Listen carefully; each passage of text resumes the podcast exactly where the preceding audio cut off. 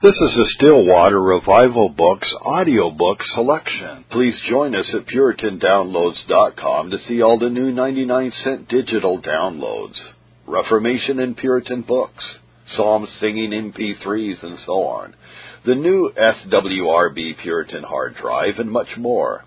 The new website is state of the art and contains Puritan hard drive videos, Puritan quote videos, free samples of psalm singing, MP3s, a powerful search engine, new material, Puritan books, MP3s and videos that you may follow through an RSS feed, and it is very easy to navigate. That's PuritanDownloads.com.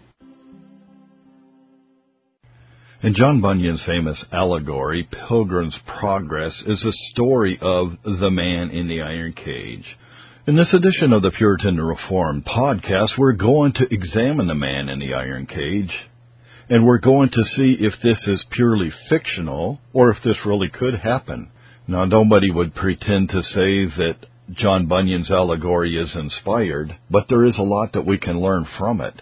But are there things in this testimony that may be, in fact, erroneous or not at all helpful? Let's take a look at it.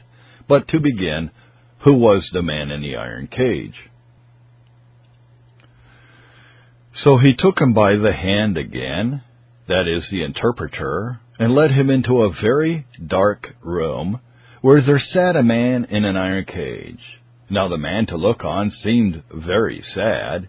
He sat with his eyes looking down to the ground, his hands folded together, and he sighed as if he would break his heart. There is a most extraordinary real life testimony of such a man in an iron cage by the name of Francis Spira in the mid 16th century. A biographer wrote, Among English Puritans, the most common and the most feared of Satan's temptations was the temptation to despair, the loss of hope in one's own salvation. Perhaps the most widely known example of despair in the 16th and 17th century was the case of an Italian lawyer, Francis Spira. In 1548, Spira converted to Lutheranism and began to spread the Lutheran message to others.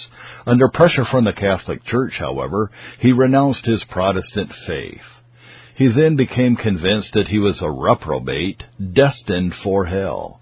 The story of Spira spread throughout Europe, surfacing in sermons and treatises dealing with despair.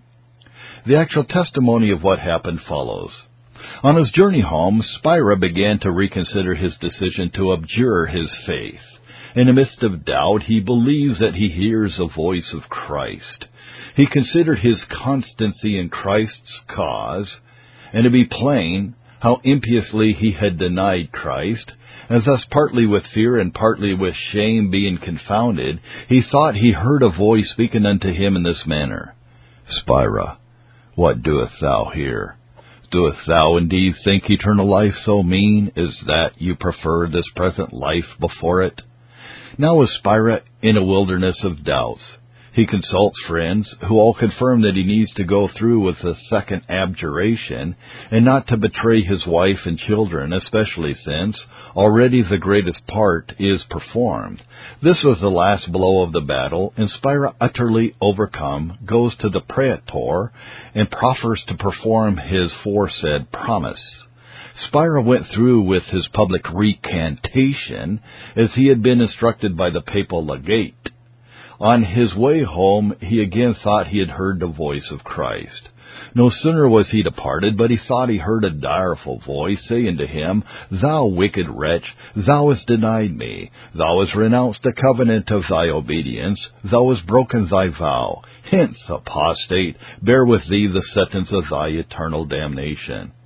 He, trembling and quaking in body and mind, fell down in a swoon.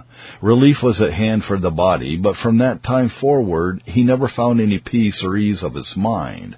But continuing in incessant torments, he professed that he was captive under the revenging hand of the great God, that he heard continually that fearful sentence of Christ, that just judge, that he knew that he was utterly undone, that he can neither hope for grace nor Christ's intercession with God the Father in his behalf. Convinced that he was a reprobate, Spira fell into a deep depression, refusing to eat or drink. Many attempts to console Spira proved in vain, and he died in despair beyond description. The writer continues, eventually Spira was allowed to return home, where he soon died. The text is not clear about the cause or time of his death. Some assume that he died of thirst or hunger, others that he committed suicide. Thus he went homewards.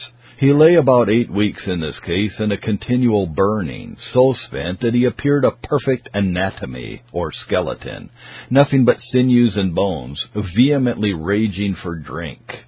Within a few days after his arrival at his own house, he departed this present life, yet an occasion to make us remember that secret things belong unto the Lord our God, but charity to man, to teach him to hope all things. Now, many pastors and theologians have debated Spira's case, some believing it was as bad as he represented it. I have seen such a review in a very old copy of the Gospel Standard magazine from the 1800s.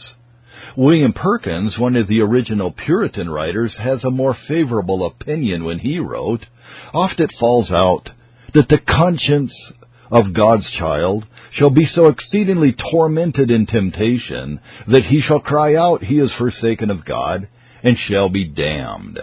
When, as indeed he still remains a dear child of God, as Christ our Savior did God's well beloved in the deepest assaults of Satan, and therefore the relation published of Francis Spira, his desperation, doth inconsiderately tax him for a castaway, considering that nothing befell him in the time of his desperation, but that which may befall the child of God. Yea, our own land can afford many examples which match Francis Spira, whether we regard the manner of his temptation or the deepness of his desperation who yet, through the mercy of God, have received comfort. And therefore, in this case, Christian charity must ever bind us to think and speak the best. Though this is a lengthy introduction to the man in the iron cage, some details that the author gives about it, in my humble opinion, are at least worth examining. I have myself assisted people on the phone or by letter who have feared that their day of grace was past. The first interesting statement in the narrative of John Bunyan's Pilgrim's Progress about the man in the iron cage. Then said Christian to the interpreter, But is there no hope for such a man as this? Ask him, said the interpreter. We may well respond that a person in this kind of despair may not be the best interpreter of the real nature of his present condition.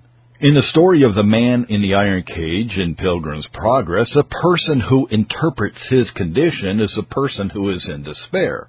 But then we have to ask, is the person who is in this kind of unremitting despair the best person to properly analyze his condition?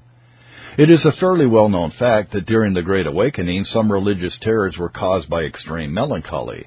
Jonathan Edwards wrote, in the latter part of May, it began to be very sensible that the Spirit of God was gradually withdrawing from us, and after this time Satan seemed to be more let loose and raged in a dreadful manner. The first instance wherein it appeared was a person putting an end to his own life by cutting his throat.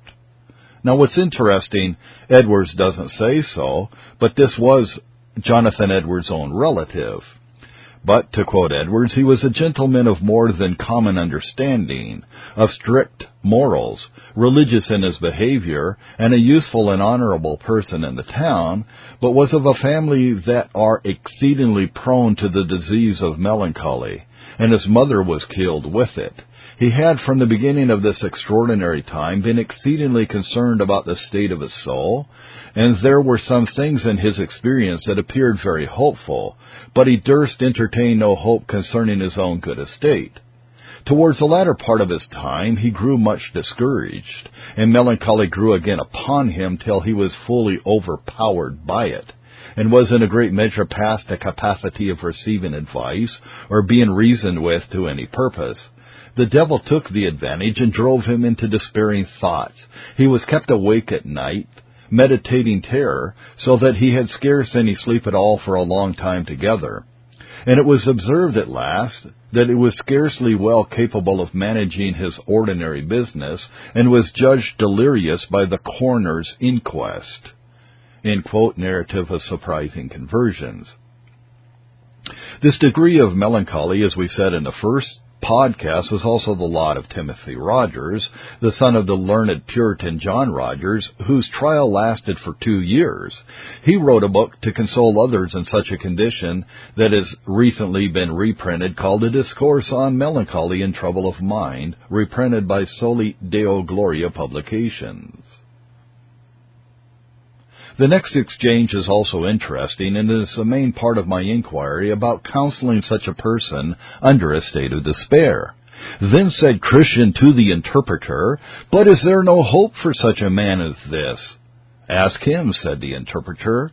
Then said Christian, Is there no hope, but you must be kept in the iron cage of despair?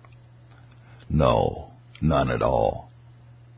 Why, the Son of the Blessed is very pitiful. I have crucified him to myself afresh. Hebrews 6 6. I have despised his person. Luke 19:14 I have despised his righteousness I have counted his blood as an unholy thing I have done despot to the spirit of grace and so on It is a common view of theologians that persons who are guilty of the sins warned about in the epistle to the Hebrews do not express their fears with these kinds of comments in our former podcast on this subject, we looked at the words of the theologian A. H. Strong, which were very helpful. But if we are counseling such individuals, we have no warrant to conclude that anyone is a reprobate or that their day of grace is past as long as they have life within them. Their case is dangerous because they are rejecting mercy, and this has to be pressed to their conscience as well. But we say it is dangerous, not necessarily hopeless. Then said Christian to the interpreter, But is there no hope for such a man as this? Ask him, said the interpreter. Then Christian said, Is there no hope, but you must be kept in the iron cage of despair? No, none at all. What is interesting about this account between Christian and the man in the iron cage is that it has the same despairing tone that Bunyan knew himself as detailed in his own biography. He states during his fears that he had committed the unpardonable sin. Quote, now was I as one bound. I felt myself shut up unto the judgment to come. Nothing now for two years together would abide with me but damnation and an expectation of damnation. And now was I both a burden and a terror to myself, nor did I ever so know as now what it was to be weary of my life and yet afraid to die. Oh, how gladly now would I have been anybody but myself, anything but a man, and in any condition but mine own, for there was nothing did pass more frequently over my mind than that it was impossible for me to be forgiven my transgression and to be saved from wrath to come. What is the difference between the two accounts, John Bunyan's testimony and the man in the iron cage? Is it not difficult to see that what led John Bunyan to despair was a sin in which he was taken in a fault? Galatians 6:1. The man in the iron cage, on the other hand, had been some time in a state of sinning against light and mercy. The man in the iron cage must be one whose sins, as it is written in 1 Timothy 5:24, are sins that are open beforehand going before to judgment. But John Owen comments on this verse, God so passes judgment concerning them in this world as that there shall be no alteration in their state and condition to eternity. And this severity of God towards sinners under the gospel, shutting them up under final impenitency. Owen goes on to say that this consists of four things. An example of his comments follows quote, God will actually punish them with or inflict on them hardness of heart and blindness of mind that they never shall repent or believe, John 12, 39 and 40. Therefore they could not believe because that Isaiah said again, He has blinded their eyes and hardened their heart, that they should not see with their eyes nor understand with their heart and be converted and I should heal them. God will now judicially blind them and harden them, and by one means or other, everything that befalls them shall promote their induration. So it was with these Jews. The doctrine of Christ filled them with envy, His holiness with malice, and His miracles with rage and madness. Their table was a snare to them, and that which should have been for their good turned to their hurt. So is it with all them whom God in his severity hardens. Whether the outward means be continued unto them or not, all is one, everything shall drive them further from God, and increase their obstinacy against him. From hence they become scoffers and persecutors, avowedly scorning and hating the truth, and herein it may be they shall please themselves until they are swallowed up in despair or the grave. This is a fearful judgment, but it is interesting to note that those who become scoffers and persecutors are not worried that they are in danger of perishing.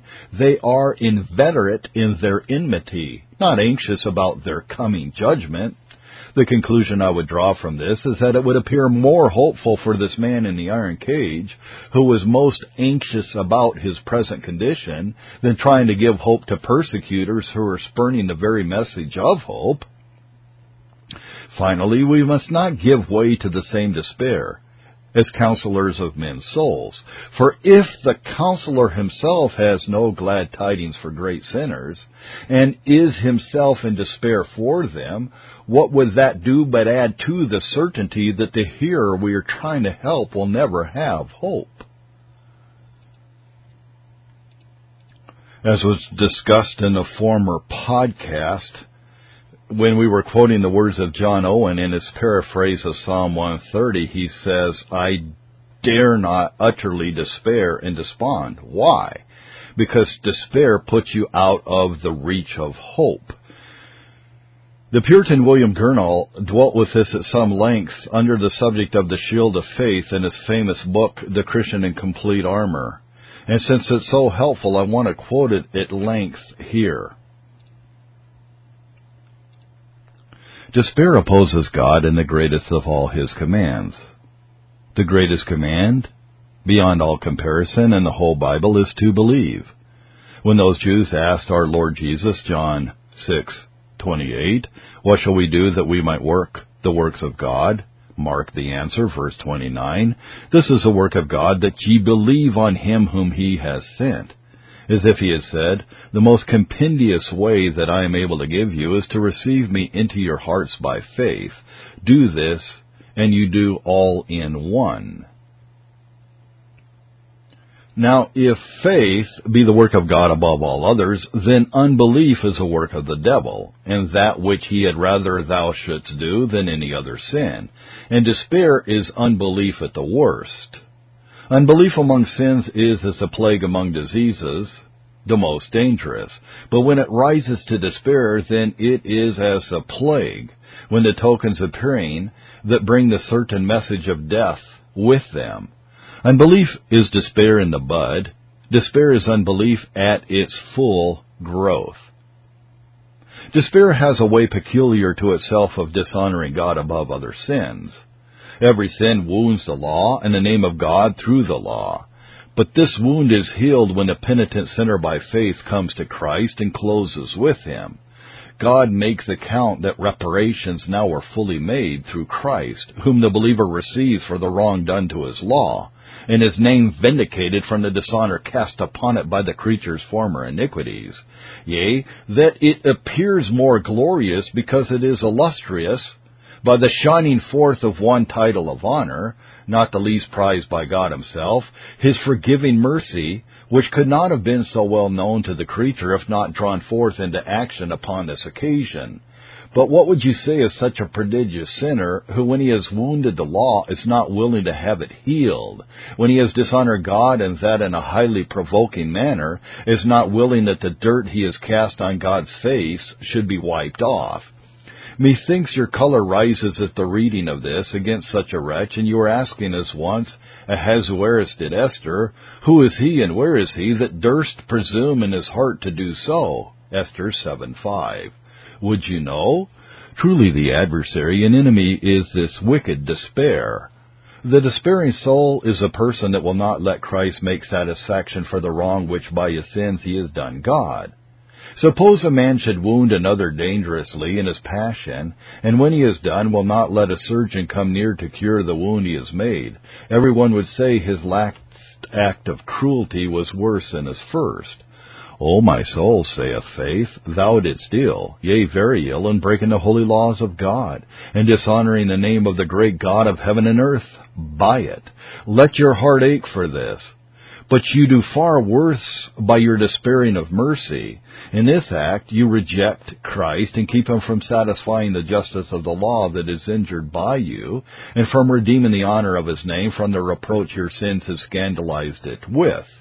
What language speaks your despair but this? Let God come by his right and honor as he can. You will never be an instrument active in helping him to do it. By believing on Christ, in whom he may fully have them with advantage. Oh, what shame would despair put the mercy of God to in the sight of Satan, his worst enemy. He is overjoyed at this, to see all the glorious attributes of God served alike and divested of their honor. This is meat and drink to him.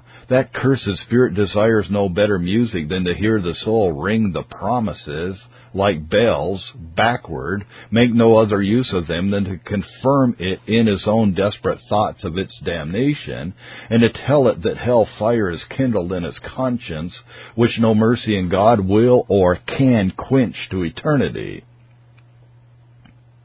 As the bloody Jews and Roman soldiers exercised their cruelty on every part almost of Christ's body, crowning his head with thorns, goring his side with a spear, and fastening his hands and feet with nails, so the despairing sinner deals with the whole name of God.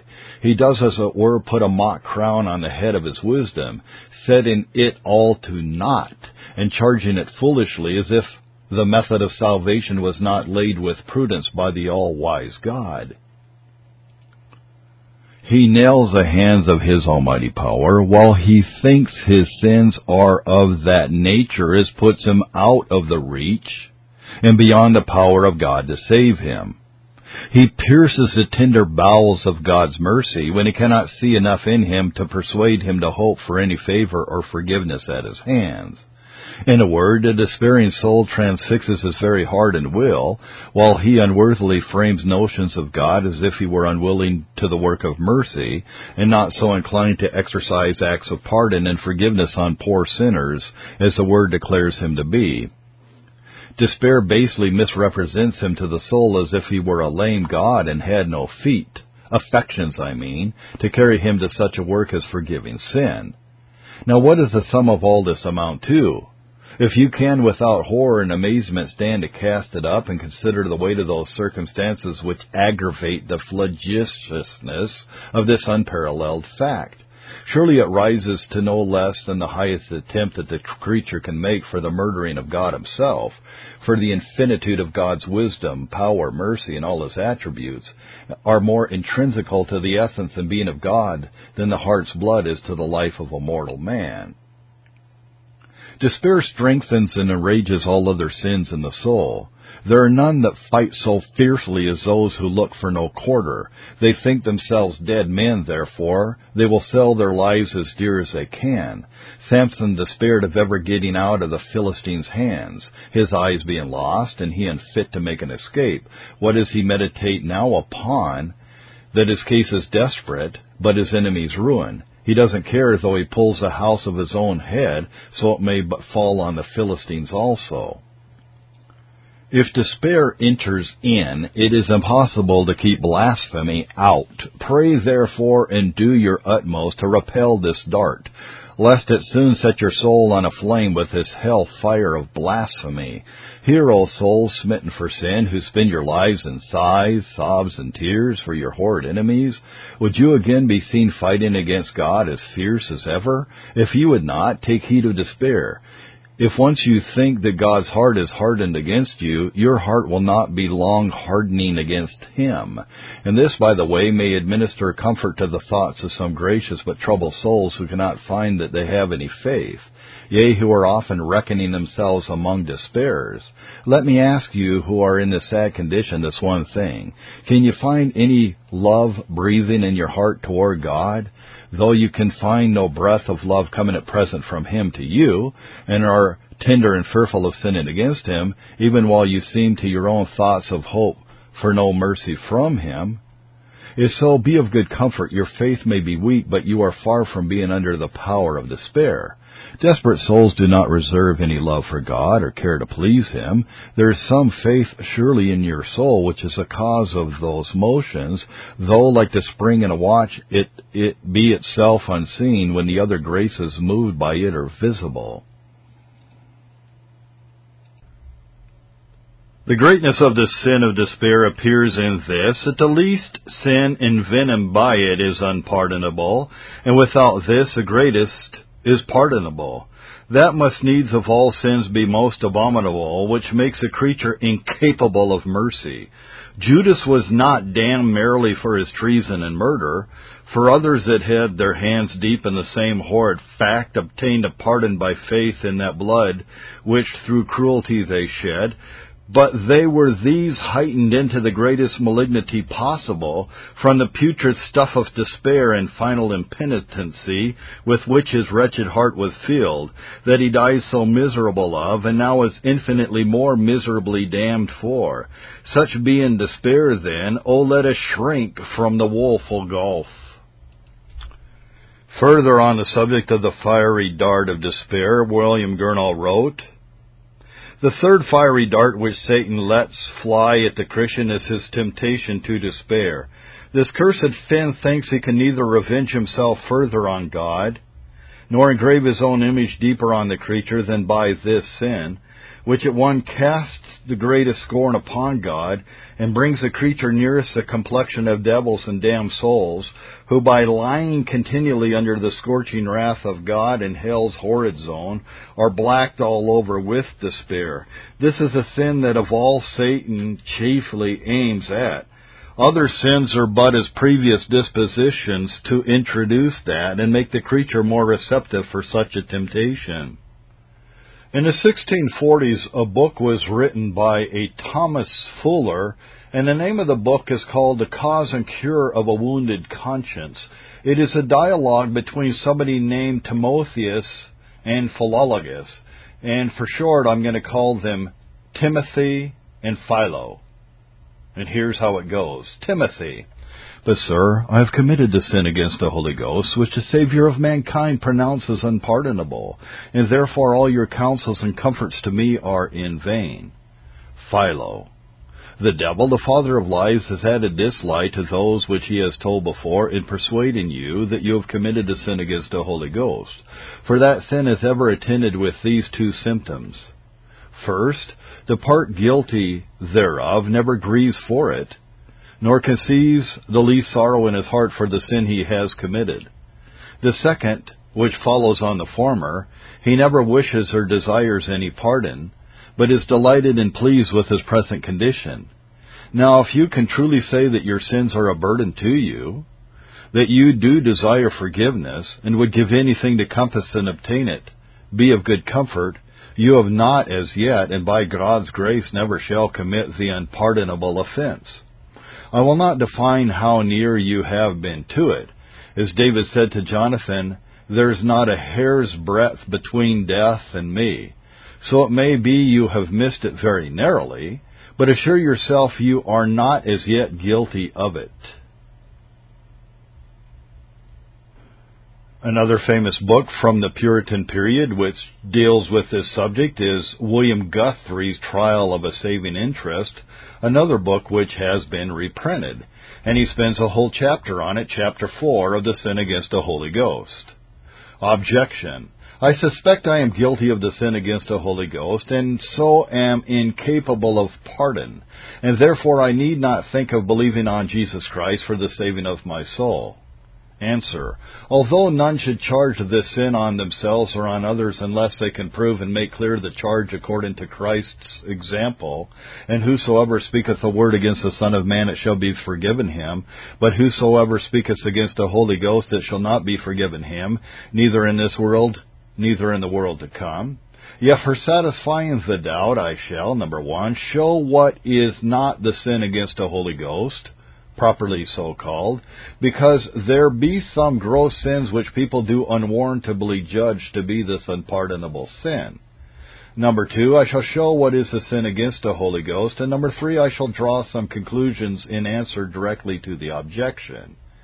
As for the first, There be many gross sins, which although as all other sins they be sins against the Holy Ghost, who is God equal and one with the Father and the Son, and are done against some of his operations and motions, yet they are not the sin against the Holy Ghost, which is the unpardonable sin, as blaspheming of God under bodily tortures is not that sin, for some saints fell into this. Number two, the hating of good in others, while I am not convinced that it is good, but in my light do judge it to be evil, yea, the speaking against it, yea, the persecuting of it in that case is not the sin against the Holy Ghost. For all these will be found in Paul before he was converted, and he obtained mercy because he did these things ignorantly. Number three, heart rising at the prosperity of others and the work and way of God while I love it in myself. Yea, the rising of heart against providence, which often expresses itself against the creatures nearest our hand. Yea, this rising of heart entertained and maintained, although they be horrid things, leading towards that unpardonable sin, yet are not that sin. For these may be in the saints, proceeding from self-love, which cannot endure to be darkened by another, and proceeding from some cross and their idol under a fit of temptation. The most part of all this was in Jonah. Number four, not only are not decays in what once was in the man and falling into gross sins against light after the receiving of the truth, this unpardonable sin, for then many of the saints in Scripture were undone. But further, apostasy from much of the truth is not that sin, for that was in Solomon, and in the church of Corinth and Galatia. Yea, denying, yea, forswearing of the most fundamental truth under a great temptation is not this sin, for then Peter had been undone. Number five is resisting, quenching, grieving and vexing of the Spirit of God by many sinful ways are not this unpardonable sin, for they are charged with those who are called to repentance in Scripture, and not shut out as guilty of this sin. So neither reiterating sin against light is a sin against the Holy Ghost, although it leads towards it. For such was Peter's sin in denying Christ, so was Jehoshaphat's sin in joining with Ahab and Jehoram. Number six, purposes and attempts of self-murder, and even purposes of murdering godly men, the party being under a sad fit of temptation, yea, actual self-murder, although probably it often joins in the issue with this unpardonable sin, which ought to make every soul look upon the very temptation to it with horror and abhorrence, yet it is not the sin against the Holy Ghost.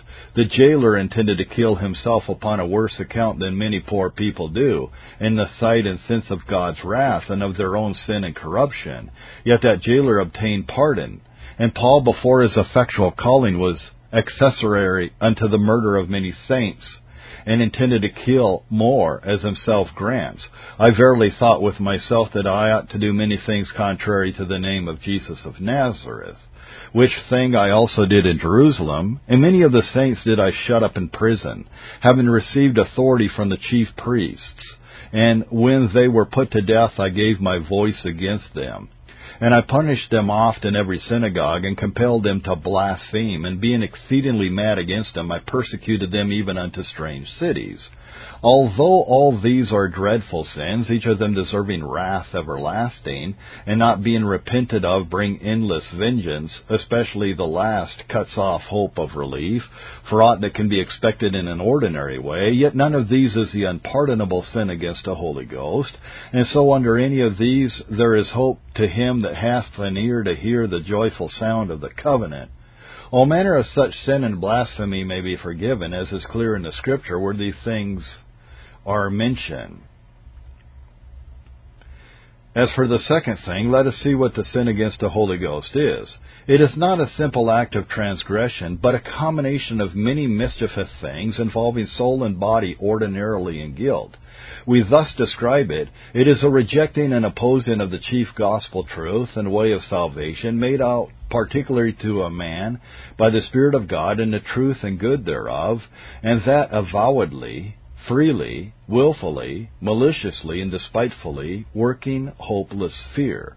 There are three places of Scripture which speak most of this sin, and from thence we will prove every part of this description, in so far as may be useful to our present purpose, by which it will appear that none who have a mind for Christ need stumble at what is spoken of this sin in Scripture.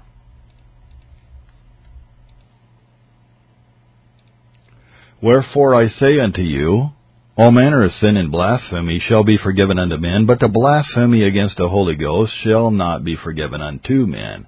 And whosoever speaketh a word against the Son or man, it shall be forgiven him.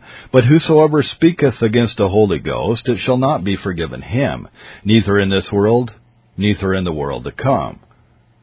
Secondly, for it is impossible for those who were once enlightened, and have tasted of the heavenly gift, and were made partakers of the Holy Ghost, and have tasted the good word of God and the powers of the world to come, if they shall fall away, to renew them again unto repentance, seeing they crucify to themselves the Son of God afresh, and put him to an open shame. Third verse. For if we sin wilfully after that we have received the knowledge of the truth, there remaineth no more sacrifice for sins, but a certain fearful looking for of judgment, and fiery indignation which shall devour the adversaries. He that despised Moses' law died without mercy under two or three witnesses. Of how much sore punishment suppose ye shall he be thought worthy who has trodden under foot the Son of God, and hath counted the blood of the covenant, wherewith he was sanctified an unholy thing, and has done despite unto the Spirit of grace? Number one. Then let us consider the object about which this sin or sinful acting of the man guilty thereof is conversant, and that is the chief gospel truth and way of salvation, both which come to one thing.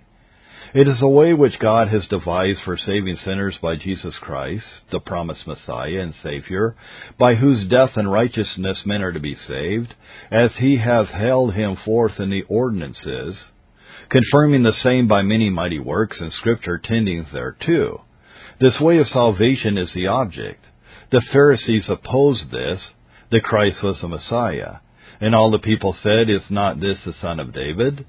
But when the Pharisees heard it, they said, This fellow does not cast out devils, but by Beelzebub, the prince of the devils. The wrong is done against the Son of God. It is impossible to renew them again unto repentance, seeing they crucify to themselves the Son of God afresh and put him to an open shame. And against the blood of the covenant, and the Spirit graciously offering to apply these things. Of how much sorer punishment suppose ye shall he be thought worthy who has trodden under foot the Son of God, and has counted the blood of the covenant wherewith he was sanctified an unholy thing, and has done despite unto the Spirit of grace? Number two. In the description, consider the qualification of this object. It is singularly made out to the party uh, by the Spirit of God, both in the truth and good thereof. This says, first, that there must be knowledge of the truth and way of salvation. The Pharisees knew that Christ was the heir, but when they saw the Son, they said among themselves, This is the heir, come let us kill him. The party has knowledge, but if we sin wilfully after that we have received a knowledge of the truth, there remaineth no more sacrifice for sins. Second, that knowledge of the thing must not swim only in the head, but there must be some half-heart persuasion of it. Christ knew the Pharisees' thoughts, and so did judge them, and that the opposite of what they spake was made out upon their heart. There is a tasting which is beyond simple enlightening, for it is impossible for those who were once enlightened, and have tasted of the heavenly gift, and have tasted of the good word of God and the powers of the world to come. Yea, there is such a persuasion ordinarily as leads to a deal of outward sanctification, who has counted the blood of the covenant, wherewith they were sanctified an unholy thing. Third, this persuasion must not only be of the truth of the thing, but of the good of it. The party tasteth the good word of God and the powers of the world to come, and he apprehends the thing as eligible. Fourth, this persuasion is not made out only by strength of argument, but also by an enlightening work of God's Spirit shining on the truth and making it conspicuous. Therefore is that sin called a sin against the Holy Ghost. The persons are said to have been made partakers of the Holy Ghost, and to do despite unto the Spirit of grace, who was in the nearest step of a gracious operation with them. Number three, in this description, considering the acting of the party against the object so qualified, it is a rejecting and opposing of it, which imports, first, that men have once, some way at least, been in hands with it, or had the offer of it, as is true of the Pharisees, Second, that they do reject, even with contempt, what they had of it or in their offer. The Pharisees deny it and speak disdainfully of Christ. This fellow doth not cast out devils, but by Beelzebub, the prince of the devils. They fall away, intending to put Christ to an open shame. Third, the men set themselves against it by the spirit of persecution, as the Pharisees did still. They rail against it, therefore it is called a blasphemy against the Holy Ghost.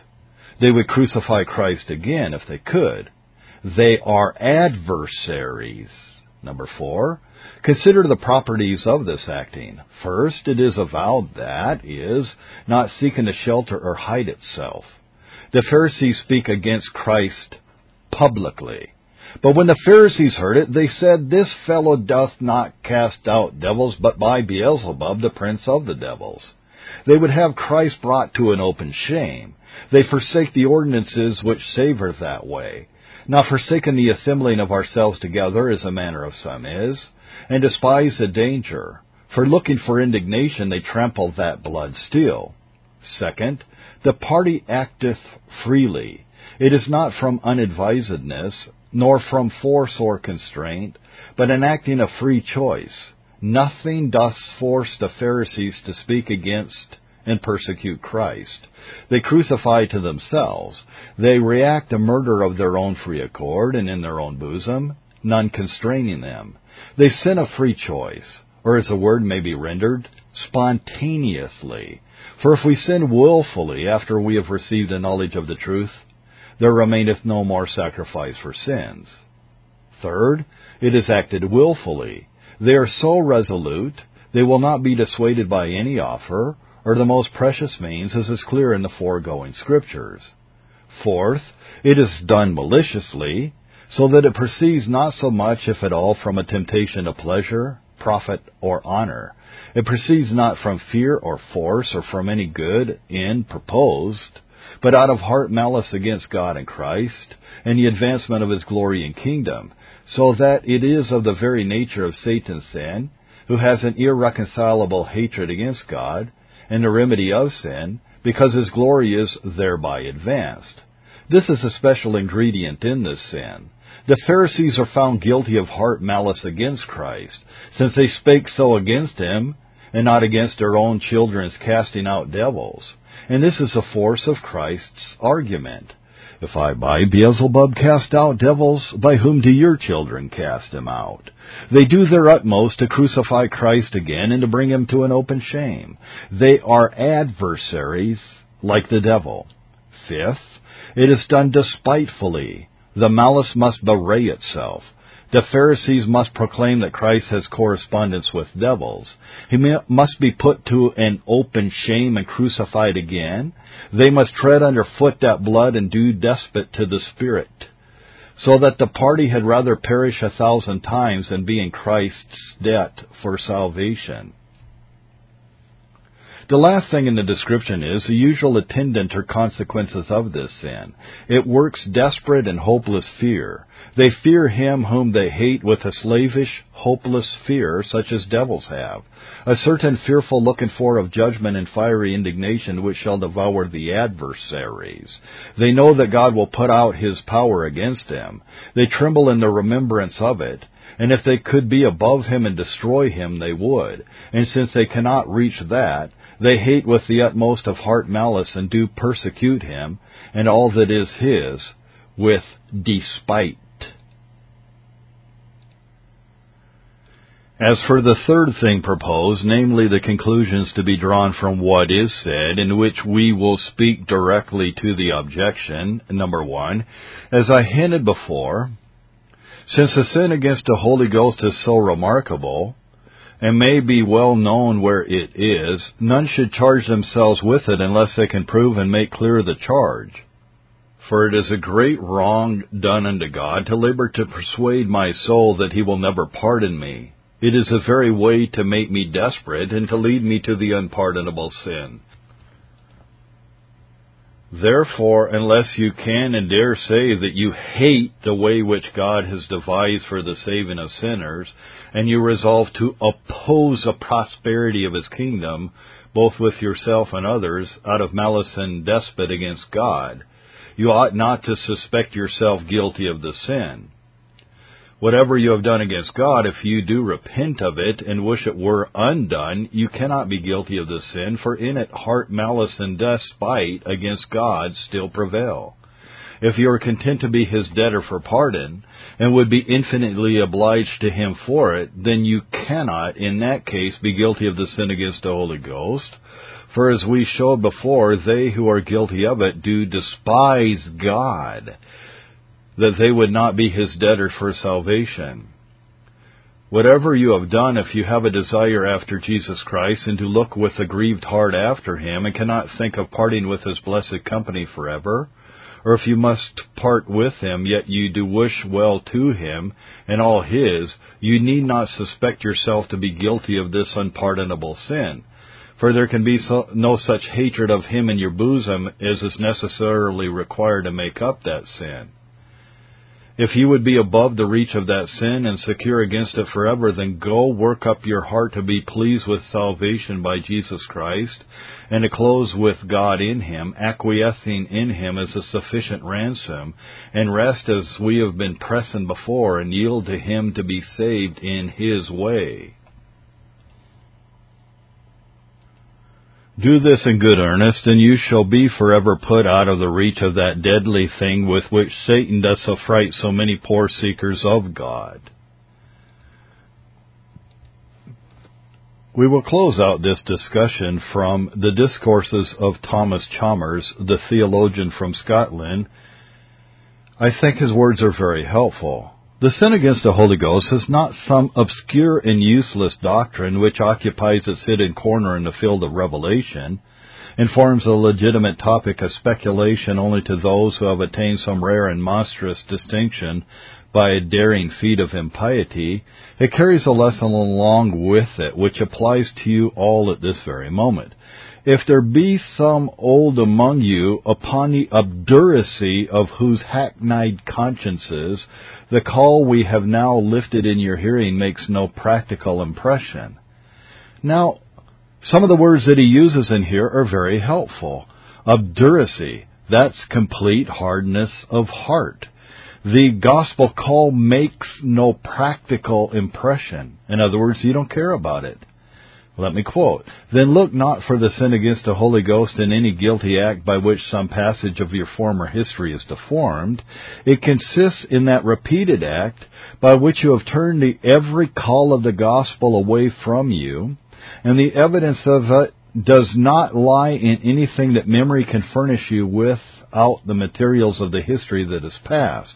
The evidence of it lies in the present condition of your soul as to its moral and religious sensibility. In other words, Thomas Chalmers is saying if you have committed it, you have no religious sensibility. You are obdurate. You are hard-hearted. You are not sensible. And if that sensibility is so far deranged as to beget in you at this moment no impulse towards your turning unto God, and that way of appointed mediatorship that is made known to us in the New Testament.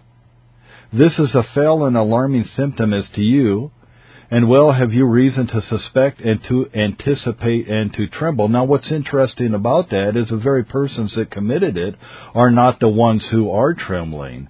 Though they should, they do not.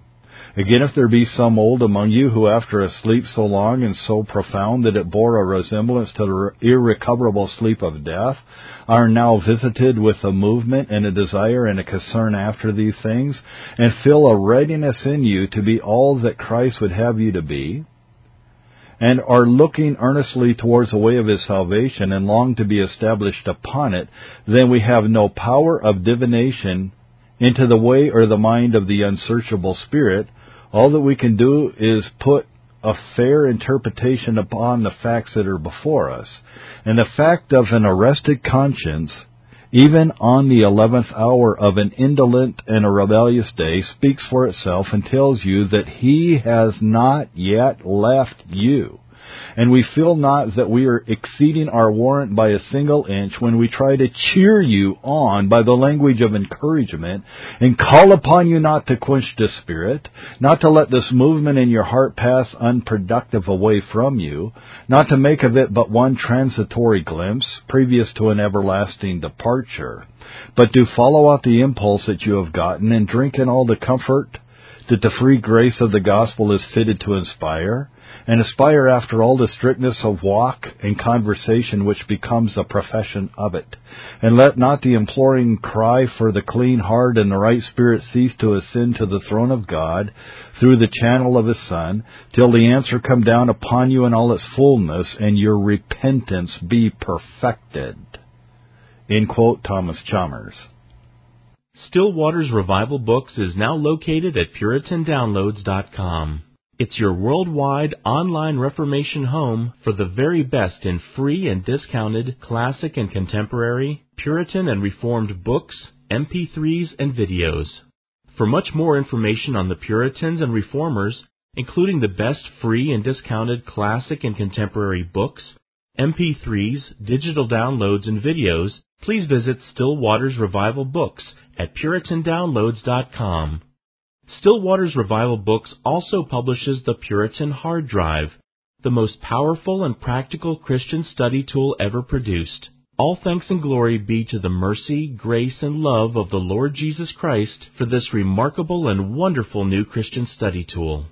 The Puritan hard drive contains over 12,500 of the best Reformation books, MP3s, and videos ever gathered onto one portable Christian study tool. An extraordinary collection of Puritan, Protestant, Calvinistic, Presbyterian, Covenanter, and Reformed Baptist resources.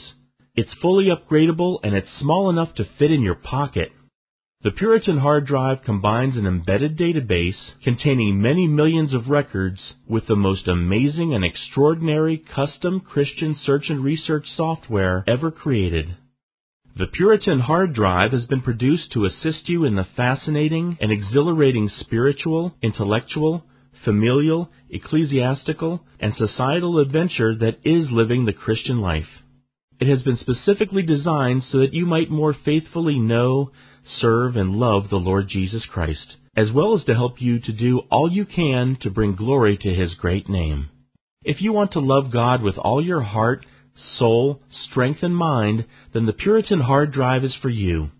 Visit PuritanDownloads.com today for much more information on the Puritan hard drive and to take advantage of all the free and discounted Reformation and Puritan books, MP3s, and videos that we offer at Still Waters Revival Books.